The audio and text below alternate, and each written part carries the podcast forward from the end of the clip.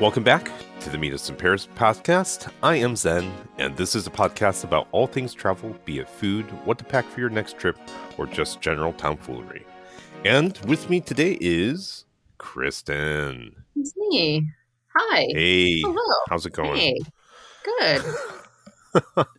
Finally sunny in Southern California. We've had a lot of rain. Yes. So, all up and um, down California. Yeah, and I'm glad we don't have to build an ark and record this yeah. from it. So, um, unfortunately, Tanya couldn't make it again this week, but don't you worry, we're soldiering on, and she'll be back before you know it. Um, last week, we reran a podcast about random travel trivia from our early days, and I casually mentioned for one of the factoids that womp- wombat poop is square.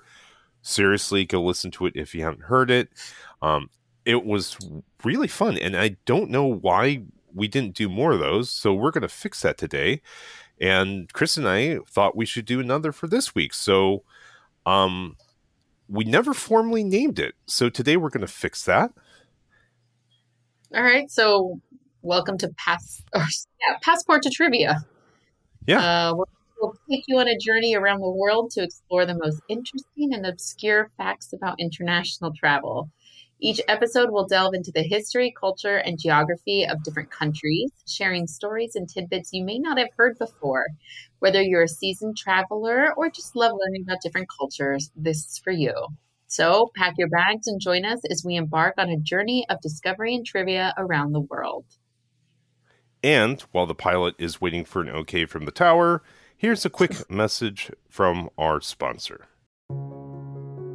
Meet Us in Paris is sponsored by the University of California, Irvine Division of Continuing Education. Do you have an educational goal? At U C I D C E, we're here to help. With over sixty certificate programs available, we've helped over a quarter million students reach their goals, and we can help you reach yours too. You can find us at c e dot u c i dot e d u. Dream big, take risks, be amazing. All right, do you want to go or you want me to go? You know, I want you to go because mine ties in really well with yours. okay. Okay. So the first one I'm going to talk about, are we talking about the um, R M S? Yes. Okay. Okay. So one of the things I've always noticed was all the old movies that you watch, a lot of the ships that you see, or especially cruise ships, they're always called R M S. And so, like, for example, it's the R M S Titanic. It's the R M S Queen Mary. There's an R M S Queen Mary two. And it's just like, I always assumed it just meant something that it was British and like blessed by the Queen or something. So oh, I was much less intelligent. I just thought it was shorthand for some kind of ship, like that anyone from anywhere would uh, have their ship start with R M S. But clearly, I no, don't know. no. All I know is it, I never saw a Dutch ship with it, but it always seems like British ships had it. So I thought maybe military right. or I don't I don't know. But then they, they were on cruise liners and I never knew what that meant. So mm. what R M S stands for is Royal Mail Ships. Hmm. Um, and here's the factoid. They are a fleet of ships owned and operated by the British government for the purpose of carrying mail, passengers, and freight between Great Britain and overseas territories. These ships played a role in connecting the British Empire. Um, and remember, British em- it was the British Empire that was worldwide, helping them facilitate trade and communication amongst all of its different colonies. So the first R M S was the Britannia, Britannia, which set sail in eighteen forty. And then there was a ton of other ships. Um, they were built to the highest standards under the Queen and considered one of the most luxurious and technologically advanced vessels of, of the period.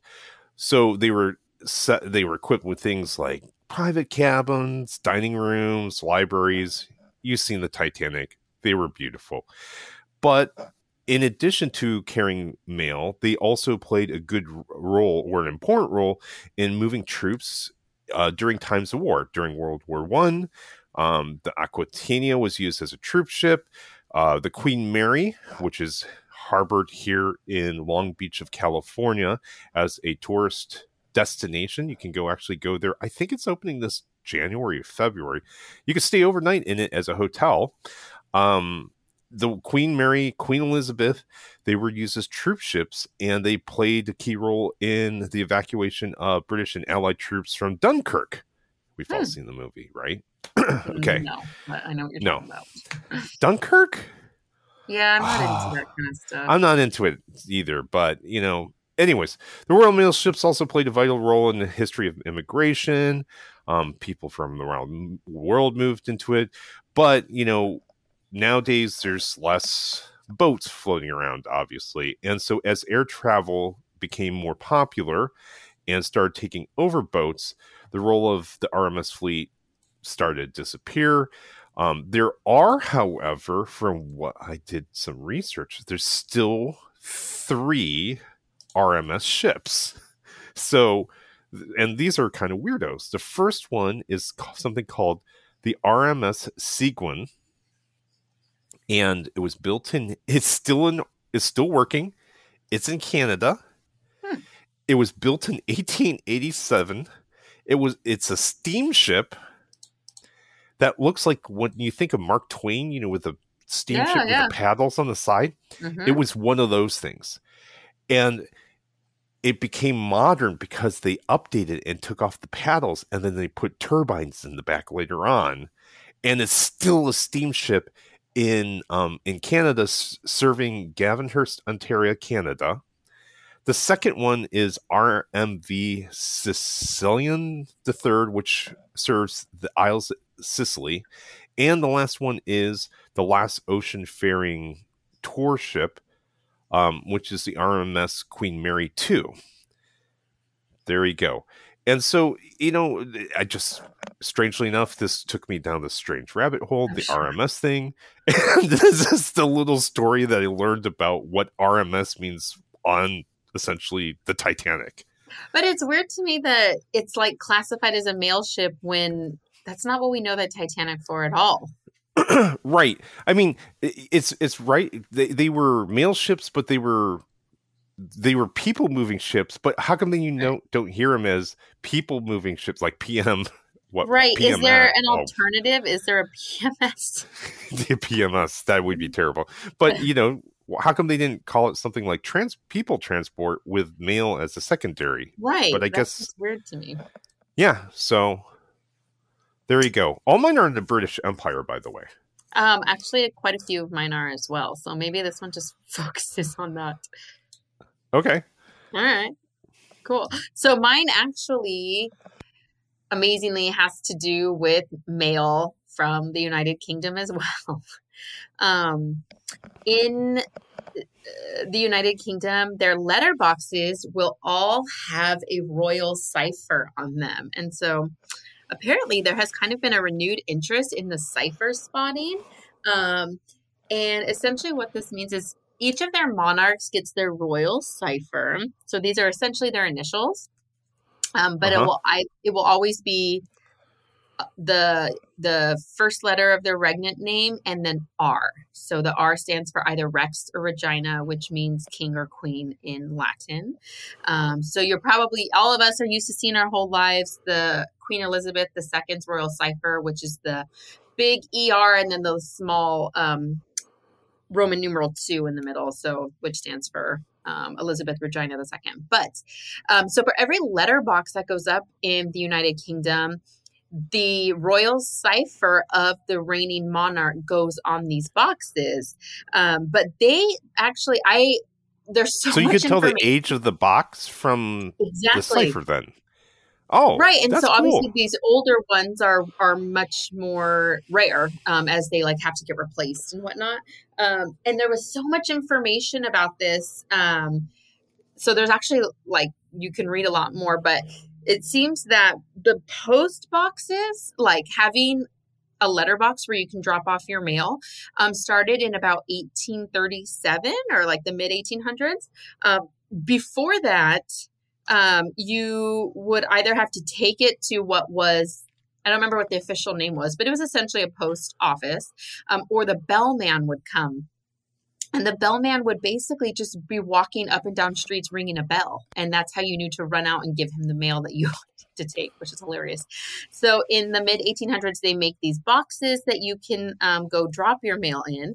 Um, and that started under, um, looks like Queen Victoria. So she was the first one um, to have her cipher on the letterboxes.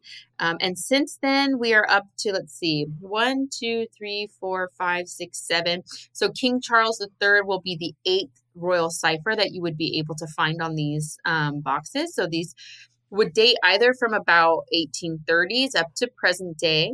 Um, and I also read some other interesting things about it that I guess the letterboxes were originally red, and then at some point they changed them to green, but people stopped being able to find them, and they would complain that they didn't know where the letterboxes were. Oh. Um, so they had to go back to red to make them um, easily spotted, whereas, um, you know, in the U S, it was like our urban camouflage blue with the green or something. Right, exactly. I can imagine it's it's not easily spotted. Um But, uh, yeah, the red is kind of intense to me because, you know, ours are blue, and the red to us, I feel like, signifies like emergency. So if I would see mm. one, I would think it was like a fire hydrant or something. But when you're in the U K, anytime you passed by a, like a post box, a whatever, um, you can check and find the royal ciphers and know when that post box was installed. That's super cool. Yeah, I mean, I saw them, but... and saw the little thing on the top, and I never realized that it was specific to a monarch. Yeah. Because all of I them should... are Queen Elizabeth. Right. I mean, the vast majority will be, I'm sure, because she, yeah, reigned so long. But I feel like this is something maybe we should even, like, post on um, our socials, because it shows you all the all the ciphers, and you can see who they're from and everything. It's kind of interesting. I'll have but to take a look at that. Thought. But yeah, so first you drop your mail in one of these post boxes, and then it goes on an R M S ship and gets sent out around the world. Super cool. Yeah. Okay, so next up, um, actually, man, I was just thinking I one of the things I should have done was uh, police boxes, because my daughter and I have been watching Doctor Who a lot. But right. they, they actually police boxes don't really exist. Even if you are a local, you may not even have seen one because they've been gone so long. But what you will have seen is London black London's black cabs. Uh, they're ah, also yes. known. You have you taken one? I have, yes. Okay, but this cool, was like cool. two thousand one, so I don't have a whole lot of. Yeah, I remember. They pretty much look exactly the same. They're these little squat, strange. Look, you know, they look they like look they're like all a mix windows between like a P T Cruiser and like a taxi cab. Yeah, and like truncated, right? Like yeah, kind of yeah, yeah, yeah. fat and squat of it. Yeah. So they're also known as hackney carriages. They've been a staple of the city's transportation for over a century. So they originally started out as horse-drawn carriages. Uh, their black cabs can be traced back to the uh, sixteen hundreds when horse-drawn carriages, as I men- mentioned, known as hackneys, and um, they were used to transport people across the city. And early in early nineteen hundreds, the first gas-powered ones came about. Um, and then um, the Metropolitan Police began to license these, and the black paint job was introduced as a requirement for all licensed cabs at that time. So they, they, um, they're, uh, but and this is a, I kind of going sideways for a second. You can actually still get a horse-drawn hackney or a black cab, um, apparently. Um, in little towns outside of London. So I got, I didn't huh. see this myself, but apparently you can still get a horse-drawn carriage um, and take it as a taxi. But London taxis have some really strange today. Some of them are even electric. And one of the strangest requirements is they have to be able to turn in a circle that is not greater than twenty. It, un, not greater than twenty-eight feet. Wow. And okay, now this is a strange one. It's like, well, why do they have such a strange requirement? One reason is this is there's something called the Savoy Hotel. Ah, uh, yes. And the very famous Savoy Hotel.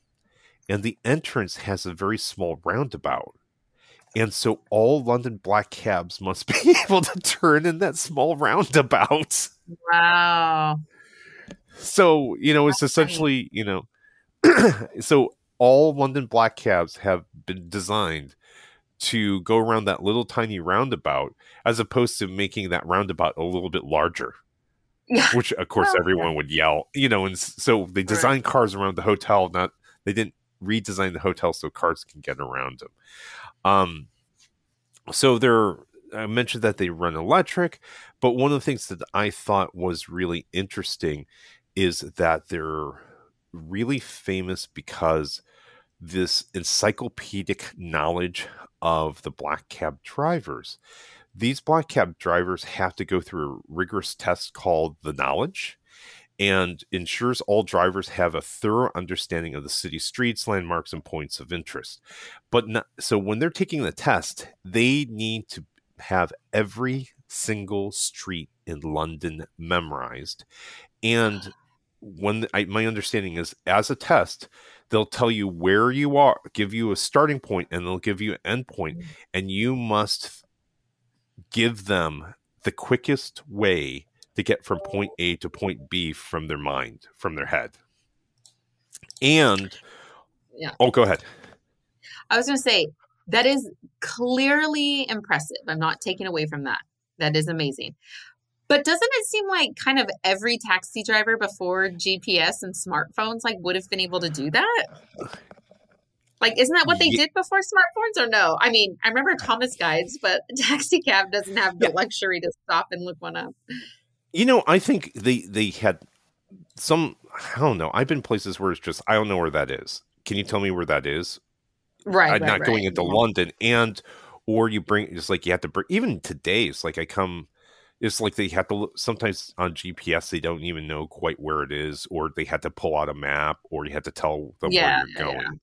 And so these guys, apparently, if you just say it's like, I need to go to Tower Bridge Road, twenty-three thirty-two or something like that, they know exactly what block, how to get there.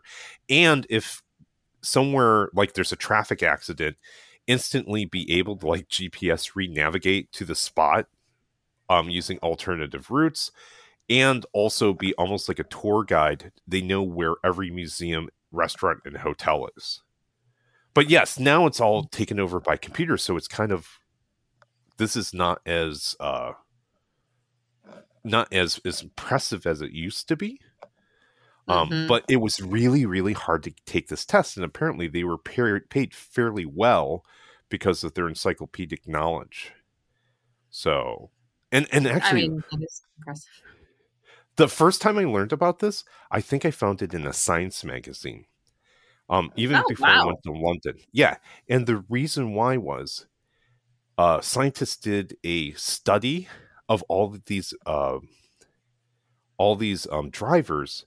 And apparently, I don't, I'm not good at anatomy, but essentially like their hippocampus is like huge or something like that. Because oh. they, they have like a special, under, has special spatial understanding. Right. And so they, they think spatially different than the rest of us, you and I. And so their brains develop differently than the rest of us. Jeez. So, that's wild. yeah, yeah. So they actually did studies on these black cab drivers and found out they just have an, a different type of spatial understanding. So, yeah. Um, but anyways, if you're in London, go check it out. The, um, the, you know, there's other services like Uber or, you know, which is killing the black cabs. And there's also non-black cabs. But if you have a chance, you just got to get into a black cab because A, they're, they're really neat in shape and size.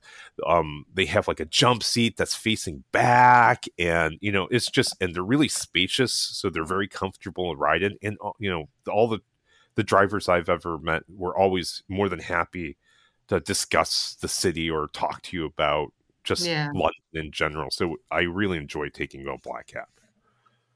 It's so funny because it's the opposite in New York, where like the official city cabs are yellow and the black cabs are the gypsy cabs.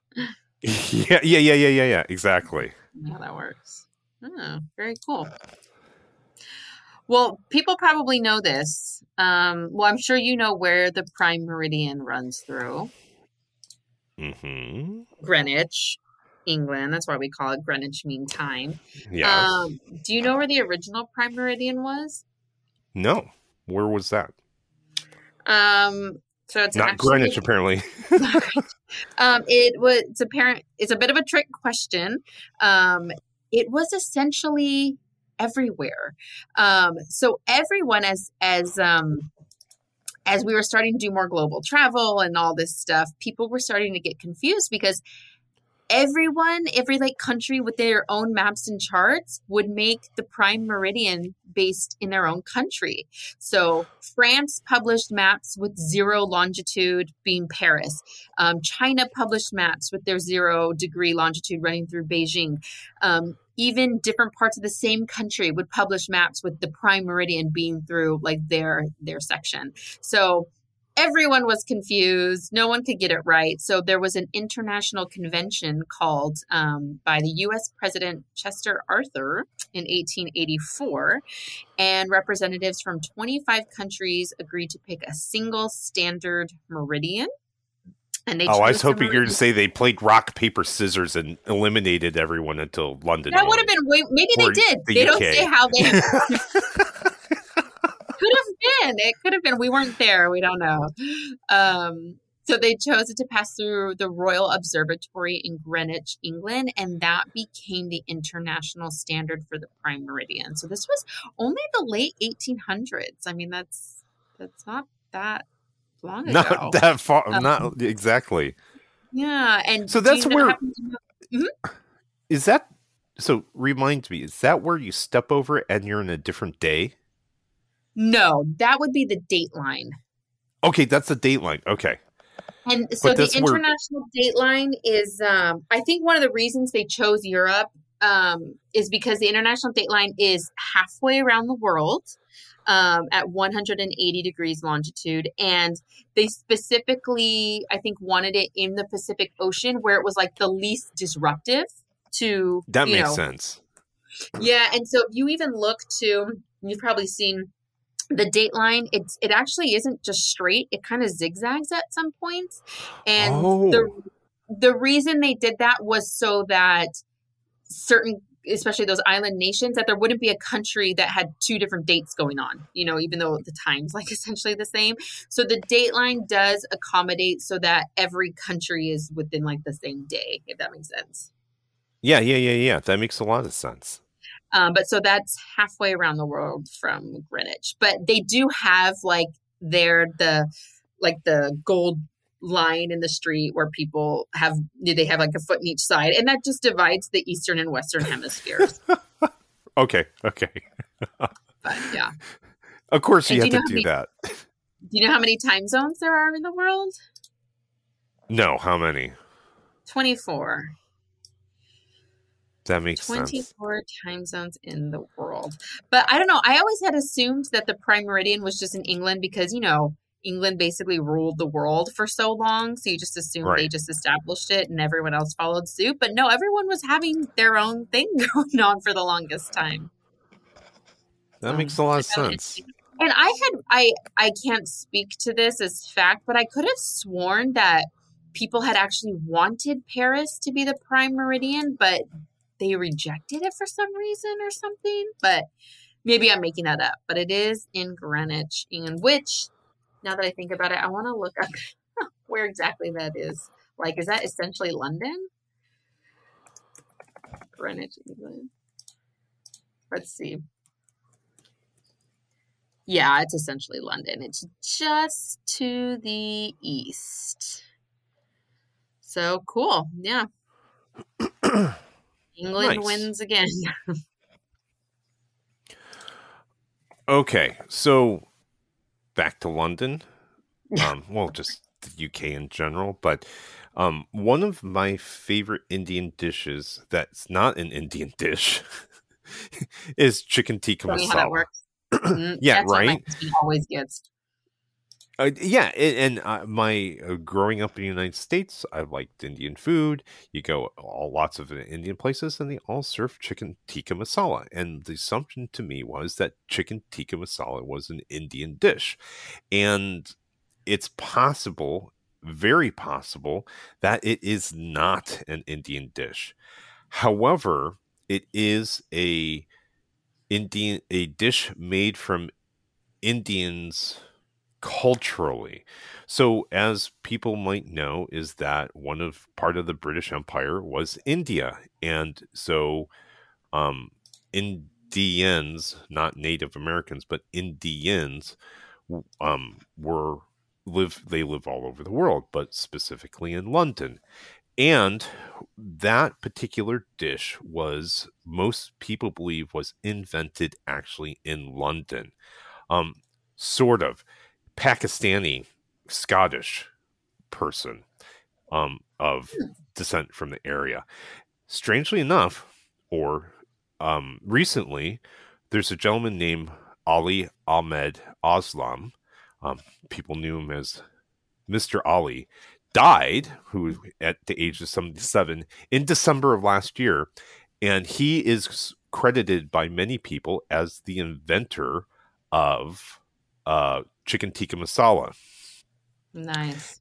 Yeah. And, and actually he had a restaurant. You can go to the, I think it's a little, it's a chain, and you can actually order the original version of it. Oh, What's wow. very right. Yeah. So you can go there to the restaurant, and they're very famous. You know, you go there, I think it's a, from my understanding, it's, you know, it's kind of like almost like a suit and tie kind of place. You go eat there. Wonderful food. The other thing that is also telling is if you go look up a recipe for chicken tikka masala, it varies tremendously. There are hundreds of recipes. It's not like one consistent recipe. So, interesting. It, yeah. So that's the other part that's very, very interesting. So um, that's kind of this, you know, it's, it's super short. But that's about all I know about it, because no one knows exactly where it started. But they also do believe it was actually um, created in London. Um, and but there is something called chicken tikka, by the way, which is a popular street food in Pakistan and India. But it is different than t- chicken tikka masala. The sauces are very, very much different. Wow. So I think that... my understanding was mm-hmm. that they're trying to make a chicken tikka a little bit easier for non um, Asians to eat, because it wasn't nearly as spicy. Huh. Huh. So you're okay. going to say something? I'm what, sorry. Yeah, I was going to say that kind of makes sense, because so much of India is Hindu and vegetarian.